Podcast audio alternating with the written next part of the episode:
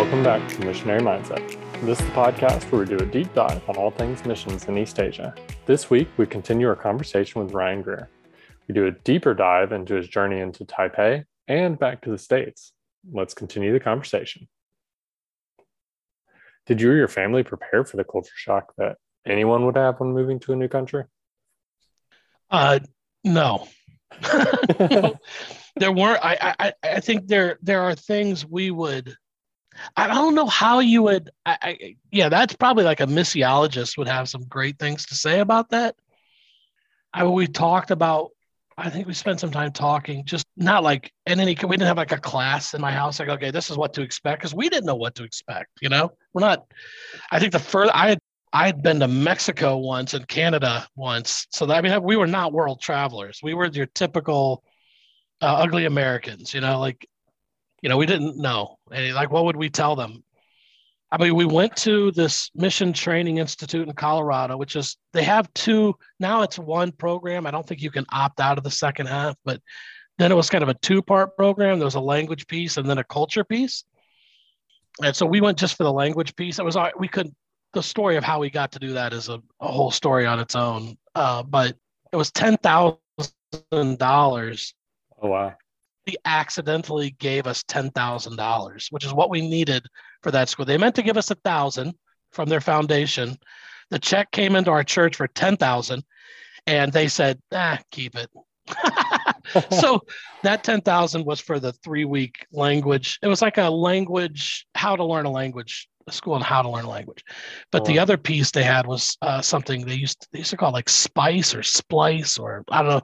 But it was the culture. We didn't do that. In retrospect, if I knew now, then what I know now, I might have pushed to get the money to do that other piece too. For that, for both of our, sakes, actually, I think I can see now the importance of that. But we didn't have the our church. We were our church's first missionaries our church didn't have the tools to know what our kids yeah, and we need to know for the sake of our kids we didn't have the tools we had to we went there independently. So there's no agency going hey you need to have here's some resources.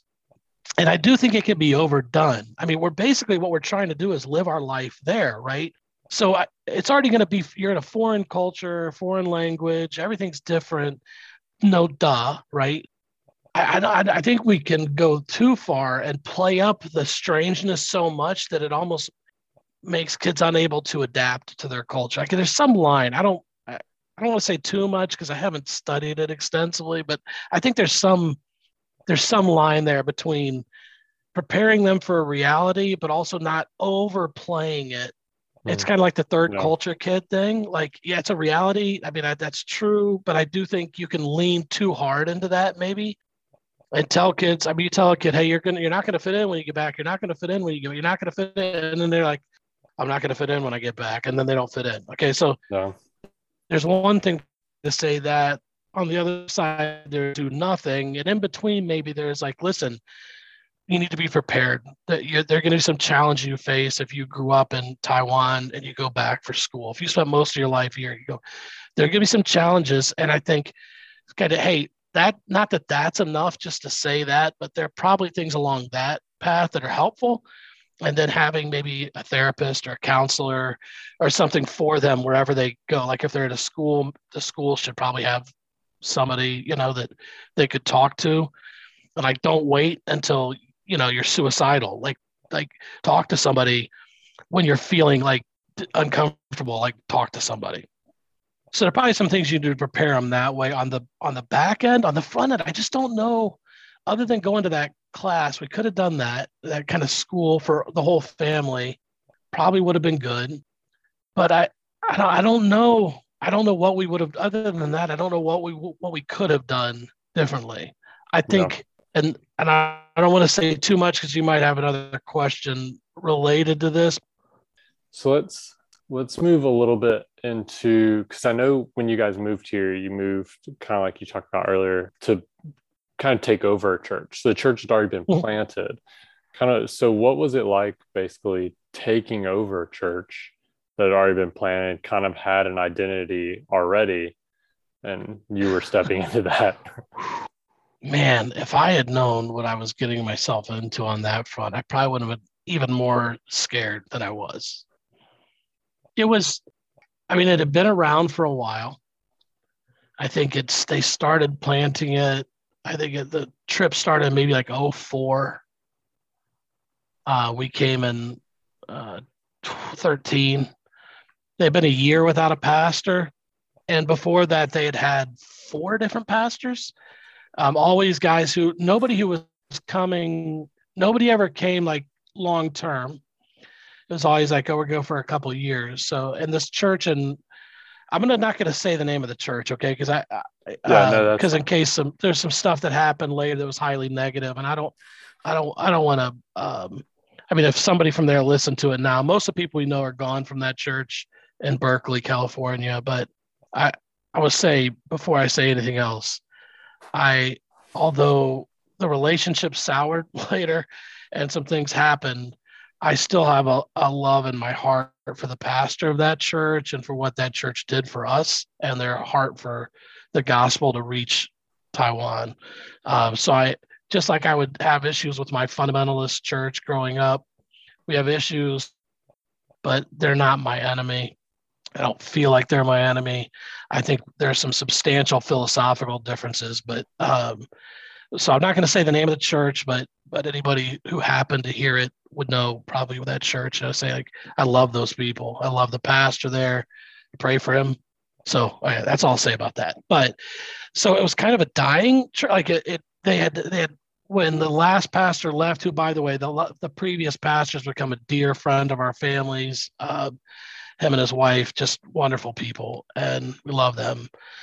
Um, but they had left and it, the church had been without a pastor for a year. When before they left, a bunch of people had left the church. There were some issues, and so when we came on the scene, there were maybe there's one expat there, and there was probably eight to ten people at the church, and they were kind of the remnant. And yeah, I mean it it didn't it wasn't weird to me i mean when we came the agreement we had was like for the first year roughly year i was just going to study chinese and we were listening to sermons from this pastor in, in berkeley so we would watch recorded sermons by him and they would be translated like simultaneous translation which was not distracting at all uh, so that like nobody could really hear you can't hear the english you can't hear the chinese it's like it was not a great setup, but whatever. It, it seemed to work okay.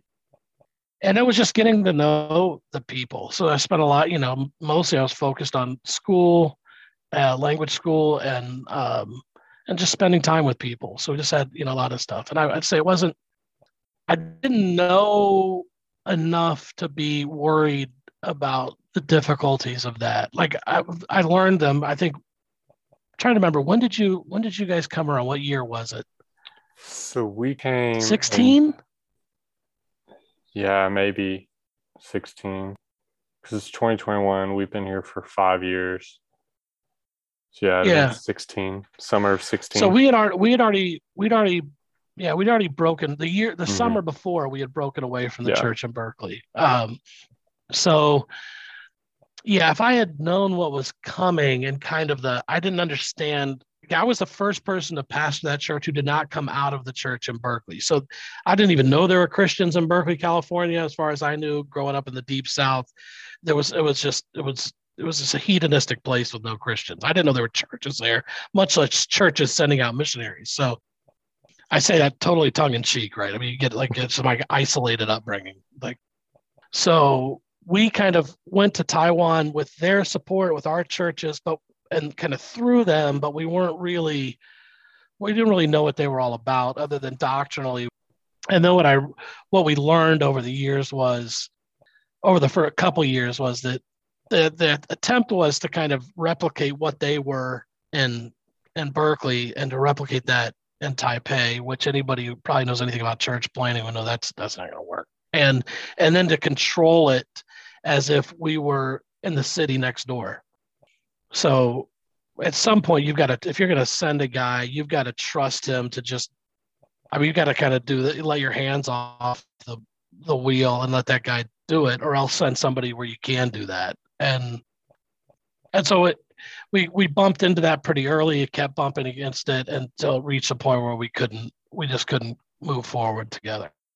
Yeah. Um, so if I had known answer, I am, I think I'm answering your question that at the outset was coming, we would have been a lot more afraid. It would have been a lot more scary. But I guess that's one benefit of being dumb. You know, you don't know enough to be afraid. And then when it comes, you're like, oh, oh, now we're dealing with this. Okay. So that kind of leads into my next question about the church. So I know you made obviously you made some changes. So would you make any of those changes differently? Like would you change anything, I guess, that you changed within the church um, structure or anything like that? Yeah, I you know, I made very few changes functionally. I mean, the only thing I immediately changed was how we were doing communion, which um, seemed like a small thing to me, but it turned into I think we've talked about that whole situation, right? Like it turned into this huge deal with the with this the planting church. There are a lot of things there are a lot of things I would do differently. But as far as changing things, I think um, again, this wasn't early on, but probably around the time you came. How did we ever do Wednesday night when you were there? Uh, no, we did not. Okay. So we had eliminated it by 16. I, I think I would not have eliminated that at least in the same way. Like, um, I think I would have. Again, I was really trying to be the the Taiwanese people were at our church. It was such a burden. Like, you know, they work all day, and then to get there on a Wednesday night, it was just, it just felt it wasn't to me. It was no burden to me because that's my job. I mean, my job, but it felt like they would come because they had to. They felt like they had to, and and I I didn't really think there was great benefit in it as like a forced thing because obviously they're either going to come um, because they feel like they have to, or they're not going to come and they're going to feel really guilty because you know what I mean that kind of Taiwanese mindset. Yeah. And so I, w- I was trying in my mind to to lessen what I saw as an unnecessary burden on them. I think I think I would just maybe do it. I'm still I still think I'd probably eliminate it, but I think I would have been more intentional about replacing it with something. Now, I mean, now with Zoom, like I would have been awesome to say, hey guys, we're gonna we're like Wednesdays we're gonna have a Zoom prayer meeting, and and that would have been had. Why didn't we think we could have done it? That it would have been great. It just wasn't in our consciousness to do that. Yeah. Um, I, I don't think it ever could replace church, but it certainly as like a midweek meeting to yeah. pray. Even I might have just changed the whole thing. We're just going to get together and pray. Come, come for five minutes. You know, clock in on Zoom or whatever we're just going to pray together. I, don't know. I, I think I would have been more intentional about about the replacing of it. Um, I I think I would have. I did. I, I didn't. There's no way. It'd only work if I knew then what I know now. I think I would have made the separation from the church in Berkeley sooner. I would have pushed for it sooner than we're kind of reaching a relational fracturing point where it kind of had to happen. I would have liked to have done it more on my terms. And so I might have done that differently. I think there were some things with with our worship leader relationally that I, uh, I actually of everything that happened in seven years in Taiwan, my biggest regrets revolve around my relationship with him. And some of that could never have gone differently without me knowing what I know now. Then, like in the early yeah. first year or so, from like 2015, 16 on, it, there was no like there's no excuse for me not to have interacted with him differently and been more gracious and patient and and uh, been more willing to even if it was kind of rejected in a way to kind of force myself into mentoring him a little more even if he didn't want it to do that. I mean, gently, you know what I mean? Yeah. Like just kind of like find creative ways to mentor a guy who maybe didn't want me to mentor him uh, yeah. because of relational stuff from the early couple years. But most of my regrets are things I do to re- resolve around him, uh, revolve around him. I mean, and um, again, I'm I'm not big on feeling guilt. I just I don't think it accomplishes anything. Object. I just I just I don't feel guilty about it. But I boy, I would.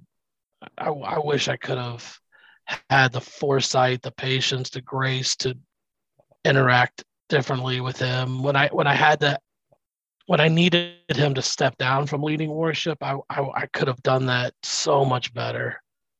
I could have made a clear path back to that position for him, but it was too like I just I didn't. I reacted instead of kind of thinking about how, okay, what does restoration look like here? Like how, how do we like before we even start down this path of like you need to stop doing this to like, hey, here's how we get back. Like here's some mm-hmm. things we can do to, to think about at the outset because I think there was for him maybe there was a kind of a hopelessness there like whatever i can't ever do this again and i didn't make it clear i didn't not that i said you'll never lead worship again, but I I just didn't make the path clear.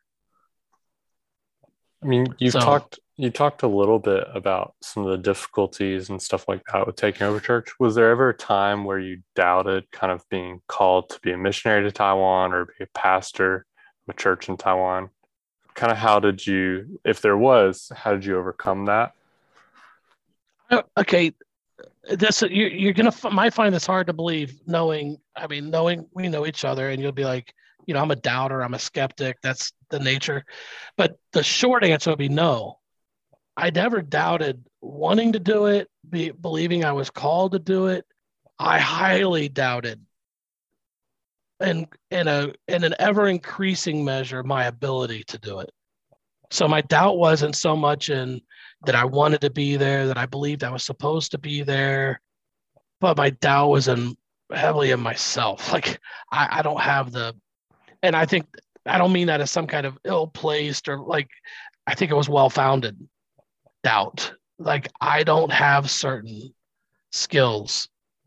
I need that. I mean, again, this may be leaching into another question, but those doubts were related like I needed somebody else or somebody else's, maybe somebody's else, like to kind of partner with me and and and maybe uh, be able to to lift up this area over here where I'm where I, I don't have like I can I can teach and preach. I love spending time with people. Um, but it's never meant to have one elder in a church. And technically we had a plurality but these guys were in the states, right? Yeah. So there was there was, I mean, I had Daniel Cohey, who kind of, in no official way, he kind of functioned as a sounding board for me, and I had a couple other pastor friends who did that. But like when the stuff happened with the worship leader. early on, there was nobody to say, Hey, Ryan, I think you're being like, maybe like there was nobody to do that to say, like, I, I only had myself and nobody say, Hey, uh, I don't think I was ever mean to the guy, but I think I just was like, I didn't take the time to work with him in a certain way. So maybe somebody else could have said, "Hey, Ryan, why don't you let me spend some time with this guy?" And or what if you kind of did this? Like there was nobody to do that with me. Nobody. Yeah. So um, I know. I, came, I was not a. I came later. Yeah, you came late. yeah, and we were getting to know like there. So there was a guy before you, uh, Josh Halubka, yeah, Ooh, there's a guy you should you should interview. Uh, just man, what a one of my favorite human beings in the world. I just love Josh, and and we realized after we met and how we that's a whole long story, but that we were like really close theologically, and he was different in ways that I really appreciated. Like he was a little bit more, you know, I, I would have been probably a much harder cessationist back then much more like rigid and he was like eh, kind of loosey you know on it and and um but doc I mean, we were just i loved his heart his uh, he was going to become an elder he was with the imb so i don't want to say too much but uh, he was going to become an elder uh, with uh, with me i was so his fluent in Chinese. Dude could preach in Chinese. Was going to be awesome. Very administratively minded. Like he's, but all at the same time, like really good with ideas, and I'm bringing those ideas to fruition. And I was so excited. I'm gonna have a brother here who's like, we're we're like-minded in the ways you kind of have to be, but different in ways that you would want to be, and it felt very complementary. And then uh, let's just put this in that the bottom kind of dropped out and they ended up leaving uh, Taiwan. Uh, not because they wanted to, but it was kind of it was kind of uh, the situation forced that. And that was in 15. So that was not long before you came, as the church was, we were separating from the church in Berkeley. And I was so excited. I'm like, fine, like I felt like that was that was gonna we can this is gonna start moving a direction that's to be real healthy. What I wanted for the church, which was us to be a local church in Taiwan that was moving towards being Chinese speaking primarily with maybe any English translation, you know, yeah. that the, the primary language, like we could, this guy is going to help us move that direction. With his help, we'll be able to work on training a, a Taiwanese guy, you know, and, and I was so excited. And when that bot when the bottom dropped out of that, part of me died. I, I felt like this part of me died. Like the hope hope died in a way, and then it was hard to see a path for, for me to see a path towards meaningful church ministry without somebody like that. I just became really aware of what tools I didn't have. So I, I, I don't know. I, I feel like maybe I went off off a little bit on your question, but that's okay. The things I would do differently. I there was a, yeah, yeah. I mean, I, I think moving the church. You know, we were right there in what they sometimes call Little Jerusalem. We are renting space from the IMB in the uh, Wanfu building, and I think again that's a whole long story in itself. But I don't think they ever intended for our church to be there that long. I think there was some misrepresentations made by the planting church. And so uh, it became clear to me, and I was talking to your buddy Nick one day, saying, "Man, I feel like they want us out." And he's like, "I can't say yes or no, but if you feel that way, there might be a reason, you know." um, and so I was like, "Okay, good. Uh, that that kind of settles it for me." And so we moved. There were multiple reasons. One, the cost, because I knew that if we got out of there, our costs could drop significantly, which would mean we could probably support ourselves as a church without the money from Berkeley. Two, the people who came to our church all lived in, and most of them lived in Yonghe, Zhonghe. So I thought we need to kind of go over there. There wasn't as much going on over there church wise as in Little Jerusalem. And the focus had been on the campus before I came along. Well, that's where like everybody and their and their distant cousins has ministry on the NTU campus that's great, but they don't need our little, you know, pea shooter there. Like it's it, we're not saving the day. It's okay. Like, and and it make when your focus is on NTU students, it makes for a very transient church, because let's be honest, the the ed, the the highly educated, those who go to the Harvard of Taiwan, are generally not looking to stay. Yeah, you know, they're they're looking to to to move to England or America or Australia or somewhere they can make more money and and get better benefits. And I understand that. But even was just talking about this Taiwanese friend of mine, brilliant guy. I think he's NTU grad. He's a he was an engineer, a programmer. And I I sat and begged him one night not to leave. I begged him. It was Peter. I begged Peter not to leave. And um, he did, he left. um, my powers of persuasion are not that great. I was like, brother, you you know Christ, you can do things here I'll never be able to do. Don't leave me. Like, don't leave us. Don't leave your people. He left. So that was part of it. It's like I, want to I want to try to, and I would not.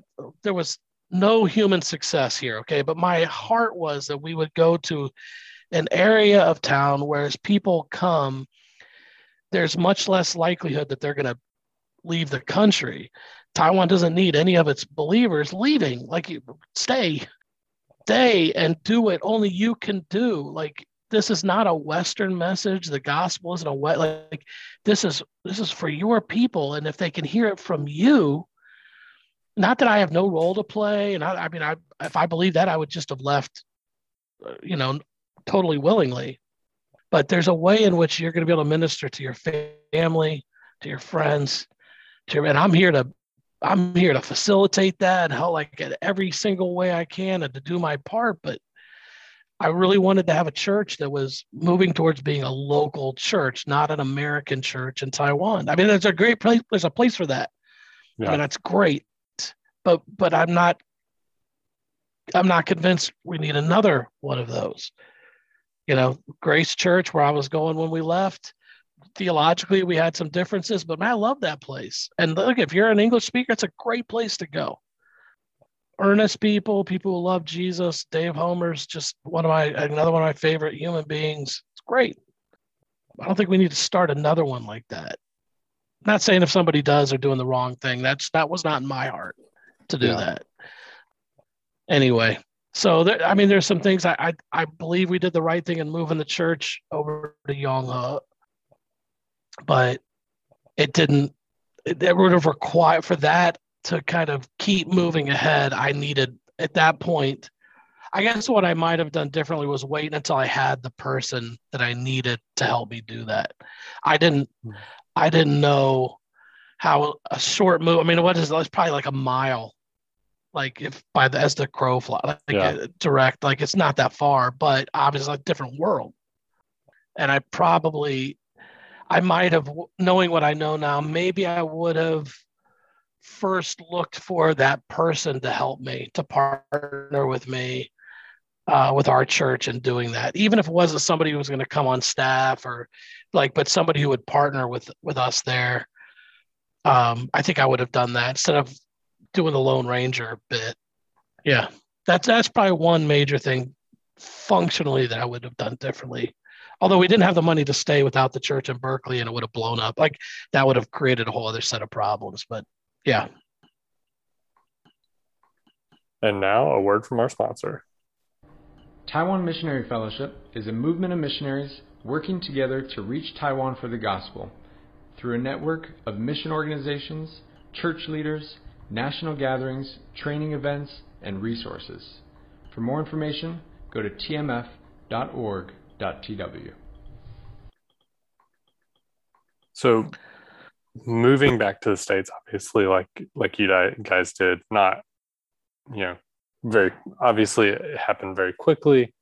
There's a lot involved, you know, and I mean we kind of talked about it with on Uva's podcast, at least me and Uva talked about it. I don't know if this made the edit. I don't know. It's a little while since I recorded that, but we talked about like me and you taking our walk, and then I guess like a month later you leaving. How has that, I guess, shaped your walk with Christ, and how has I guess that changed you, kind of either your family dynamic or your dynamic as a whole family, um, and how's that just kind of changed how things either how you view ministry on the mission field or there's a lot of questions in there obviously but yeah. feel free to answer as many or as few as you yeah. want. Um it's it's so the way that all happened brother man yeah it happened really uh, quickly the, here's a crazy and i i'm not sure if we've t- so that guy bill who's not named bill had yeah. come for a visit in january at the summer before, and we about we had closed the church down yeah. in July. We'd stopped meeting, and the the point of that was twofold. One, my kids really needed. There were no other kids in our church.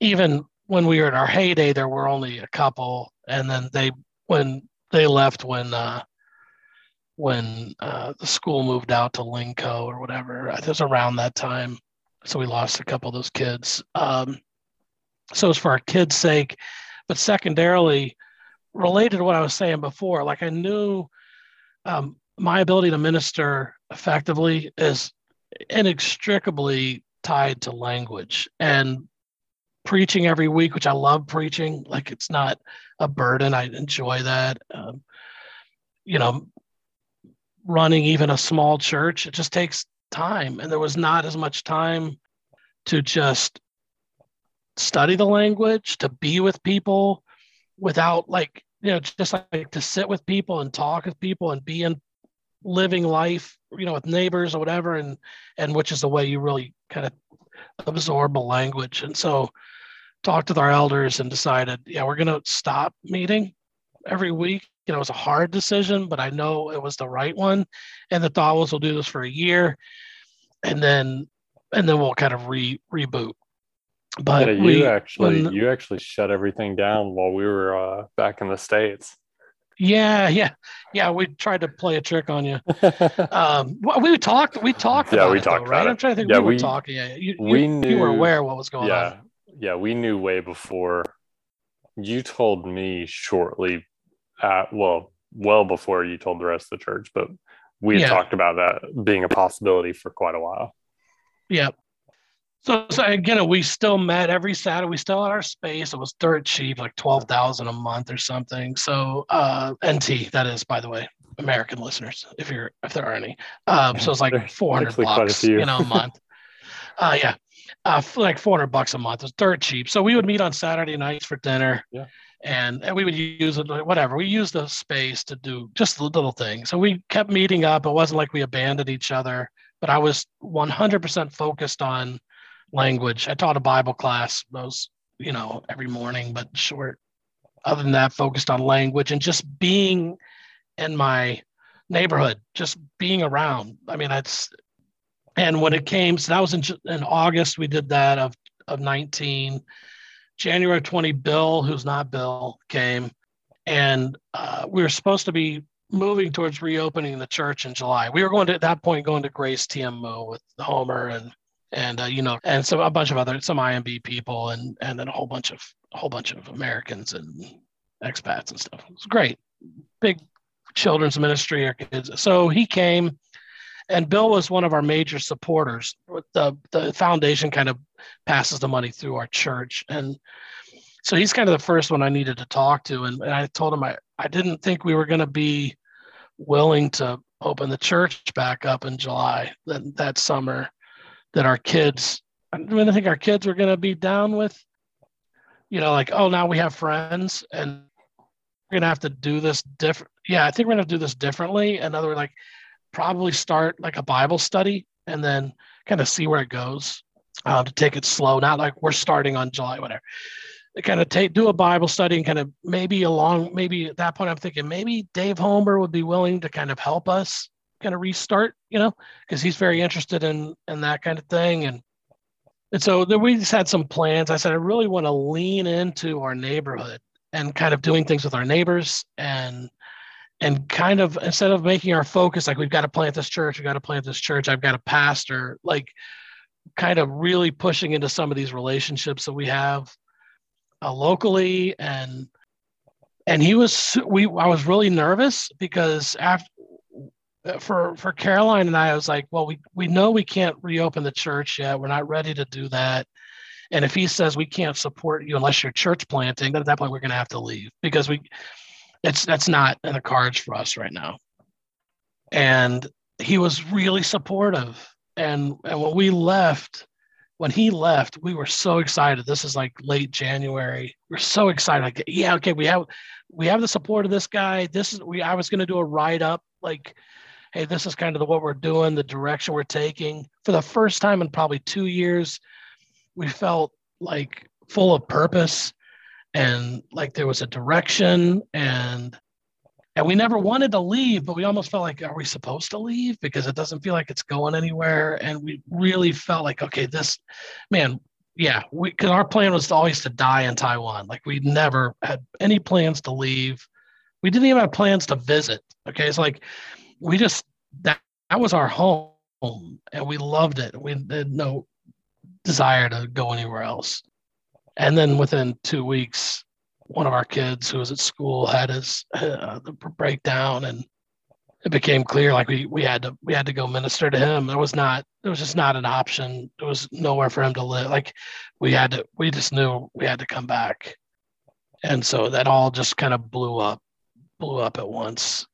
And uh, yeah we thought i don't want to say too much uh, again i don't want to uh, i'm not trying to hide it it was more about kind of protecting him my my, my child than like it, there's facts that don't the world doesn't need to know, or the world of however many people don't necessarily need. But just we thought that we were going to have longer to say goodbye. Yeah. Uh, we knew we were going to have to move back, but we thought probably it would be. So this is in February, January, February, maybe toward late February. We thought we would have until the summer, maybe August, September of yeah. 20.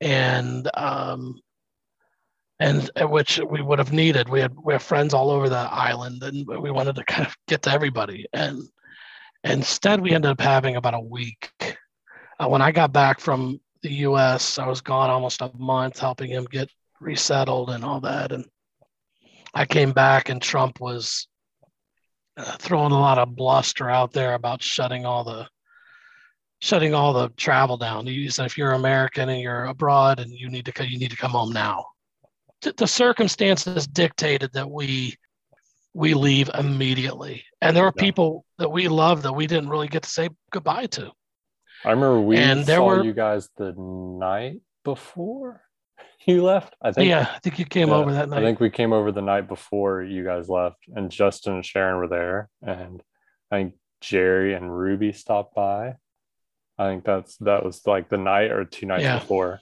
yeah it was brutal brutal it was like just felt so empty, man. I don't know how to like. We were talking the other day. If I couldn't have done this, had this conversation even a year ago, I couldn't, I couldn't have had this conversation with you. I would have been in tears, like unable to talk.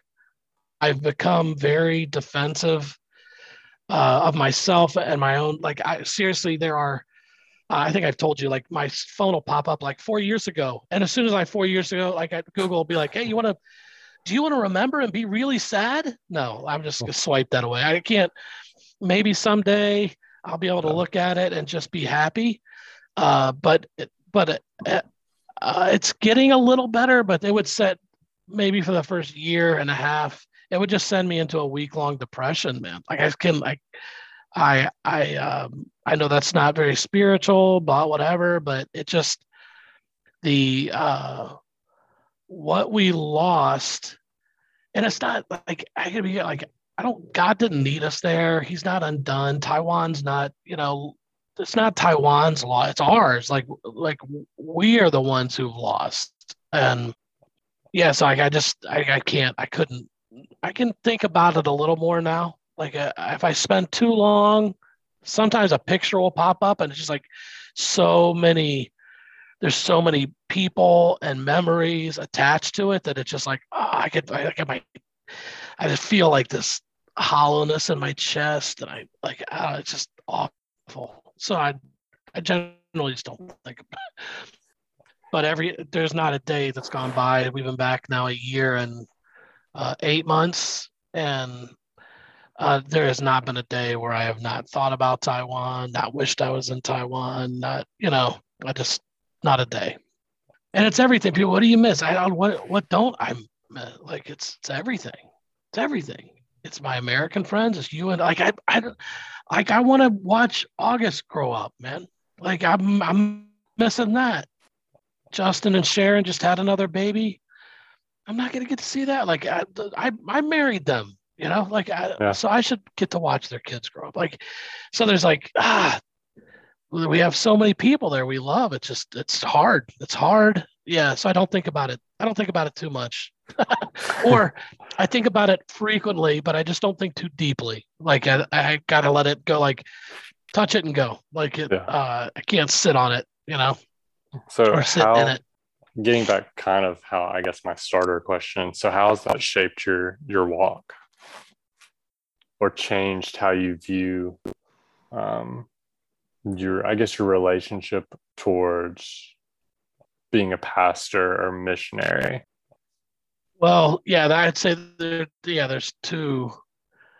Let's talk about the the pastor missionary part. I i i think i was never so arrogant. I mean i would say i'm we all suffer with pride and arrogance but i was never so full of myself that i thought i was I was gonna, you know, make the splash in Taiwan or make this a you know like I, I understand this I'm a little little fish like I'm just you know um but the truth is probably that there's part of me that thinks somehow God needed me there or that he needs me to be a pastor. And um and the, in relation to shift to ministry, because I'm not ministering anywhere right now, I'm working a regular job. I think it's coming to some kind of peace with the fact that those seven years that I got to be a pastor, to want it, if that's the extent of my pastoral ministry or vocational ministry, then that's okay. I mean, God, God's doing something. He's going to bring those who are his to himself there in Taiwan. I was really privileged to get to be a part of that for a little while. He doesn't need me. I, I, I, it was a privilege to be able to do that. And and if I ever am able to be a pastor vocationally again, or even you know bivocational, whatever, like if I'm ever, ever able to be in ministry again, that's great. I mean, that's where my heart is. I mean, I can't lie, like that's where my heart is. But I am I would say about as okay as I can be uh, with with not being in ministry. Like I'm not angry, um, not hurt. Uh, I don't think somehow I'm lesser uh, because of that. But I still would like to. I mean, if if if if every other thing being equal, if somebody came in and put two tickets to Taiwan or for and and everybody was willing to go, I'd be on the plane back to Taiwan tonight. I, absolutely. But so I, I, would say I'm at I'm at peace with whatever. I don't, I don't want to lie. I, I, I'm as close to being at peace as I can be. I think to whatever God's got planned for me, and I, and I'm I get it. I get I get it that He doesn't need me. Like he's doing something and this is where i have to talk to myself because i always feel this like i don't mean like just one he's gonna he's got his plan but more importantly for my my somehow it's going to be good for me um, and for my family i don't see it and i think maybe that's something called faith to hmm. believe that uh, he's good that he does good and he has good plans. And you know what? That might involve us being back in Taiwan one day. That'd be awesome. It might not. And if I'm being real honest, not as awesome. But I do think if that's the case, that, that, that God will cause us, that is mainly me and my wife, to be satisfied with that, to, to be happy. I, th- I think over the over the last almost two years now, I've just become less I'm still very sad that we're not there, but probably my mind goes more toward being happy about what we have from there. That makes it like I don't mean things. I mean people, relationships, the experience of being there, uh, the love for Chinese. We still go to Chinese class every Sunday here. There's a place we go here in, in the states in Florida. So I think my mind probably these days goes more to, toward that, like just being being happy about what we got, you know, and the relationships that that we made there that uh, that you know they'll last for the rest of our life.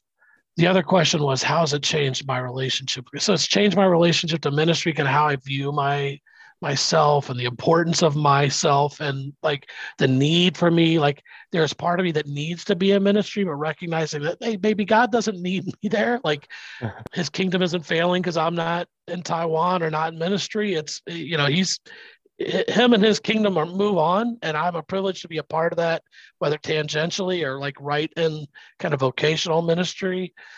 Um, i'm still part of it as far as how it's changed my relationship with God, I, I think that is profound and that it has made me desperate. And I think Taiwan, being in Taiwan, was already doing that in a way, like kind of like being on a, this kind of unmoored from everything you knew and the strangeness and all that. Also does that, but losing this thing that you that maybe defined you, like losing like that. There were I talked about that dark year, but but probably the darkest time was, and it was dead dark in a different way. I was I can honestly, and I would say, if I was angry with God over what happened with my son, with us having to leave Taiwan, if I was angry, I would tell you, I just, I wasn't.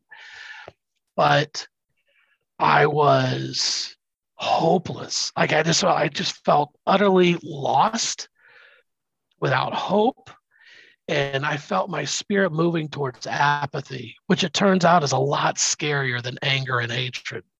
And it kind of felt something like, all right, God, I, I know you are. I, I, I you know, I, I, know you exist. I know, but uh, you're going to do whatever you want to do, and it doesn't matter. Like uh, what I think about it, how I feel about it, how it hurts me, it doesn't matter to you. And it's uh, I just I'm, whatever. Just do what you're to do. I'm not mad at you. Just do what you do. I'm I'm I don't need to be involved in it. And I could feel myself, and I had a good buddy named Greg Trotter, older guy, in, in our time in Washington, and he he preached a sermon, and he preached it for me. I know because he told me later he preached it for me mm-hmm.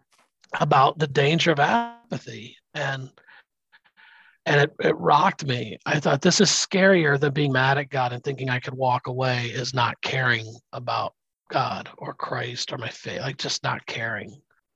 Because something in those months from starting in the end of January, February, whenever it was around, I think it was uh, right around uh, Valentine's Day, actually. So February 14th, when all everything just blew up. When you feel, when there's so many feelings, right? At some point, you're like, I just can't deal with feeling anymore. Like, I can't, I don't give it's hatred or love or sadness or happy. Like, I, I, can't, like, it's too much. And you kind of like build a wall around your heart. Like, I'm just not, I can't feel anything. It turns out that's really dangerous. and so I reached a point, I reached a point I couldn't say when this happened, but I remember telling, you know, praying and saying, I don't I don't feel the truth of all of this. But man, Jesus, I need you to be who the Bible says you are. Because if you're not, I, have got nothing left and and so it's you know a lot of people in my world maybe get uncomfortable with somebody who was a pastor or maybe i'm all i don't know i'm still ordained so am i still a pastor? I don't have a congregation whatever.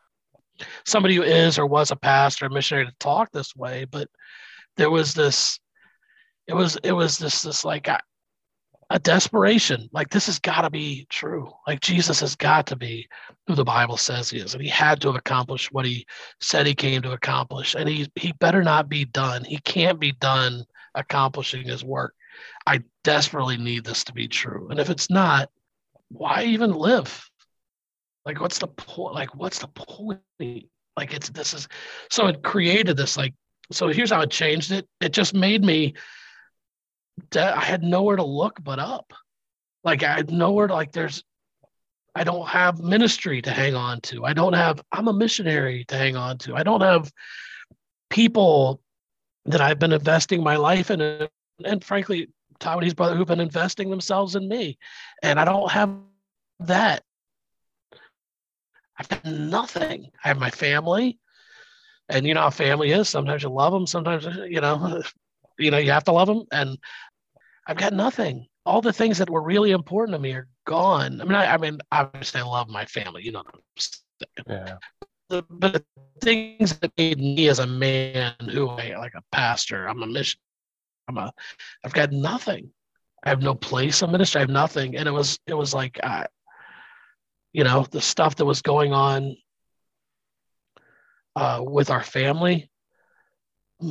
Like, I, again not to get like there was no way to control it i couldn't i couldn't be the super dad and fix anything it just it was broken and it's going to be broken a while and and there was nothing in my life that i could fix it wasn't like if i try really hard i can fix this if i do it was like i'm powerless i have nowhere to turn and so it just made me desperate like i just need God to be who he says he is in his word.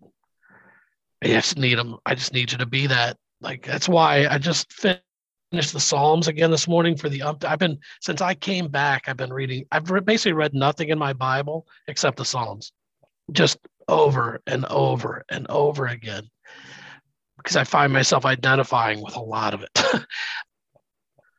yeah, so I would say it has changed it. I would have never said, you know, I'm I'm, I'm studying Chinese and I'm preaching every week and I'm doing this stuff for God.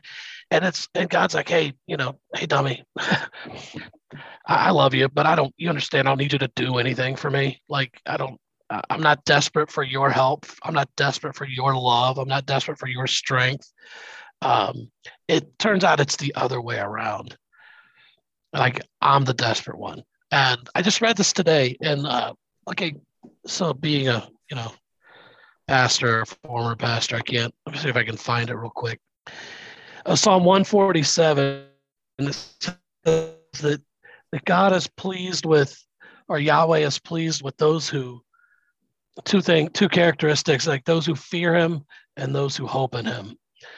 Not those who minister for Him, not those who are missionaries for Him, not those who leave their family for Him. Like you, you fear Him, and and all that means positively, you know, and negatively and you hope in him. And I'm thinking, well, that, yeah, I, I, I that's where I'm at. That's all. That's that, all I have to offer him is like I'm recognizing I'm nothing, and you're, and and you're my only hope. What you've done, that's it. I got nothing else.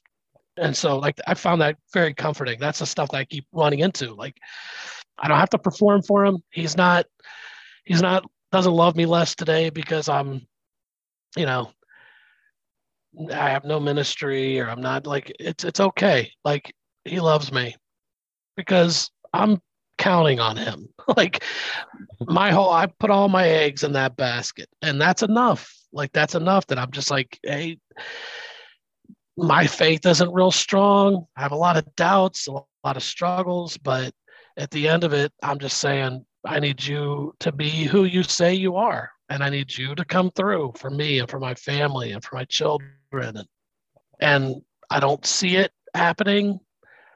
But like anything, often we only see it in retrospect. Like, oh wow, he really, he was really coming through that whole time. I couldn't see it, so I just have to hope that that's what's going on.